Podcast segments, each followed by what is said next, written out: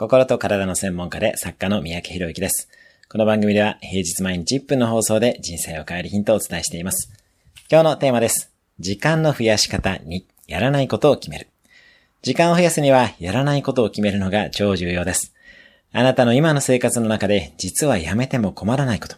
やめた方がいいことは何でしょうか？飲酒時間、ネットサーフィン、どうでもいい人付き合い。通勤時間でさえ無駄かもしれません。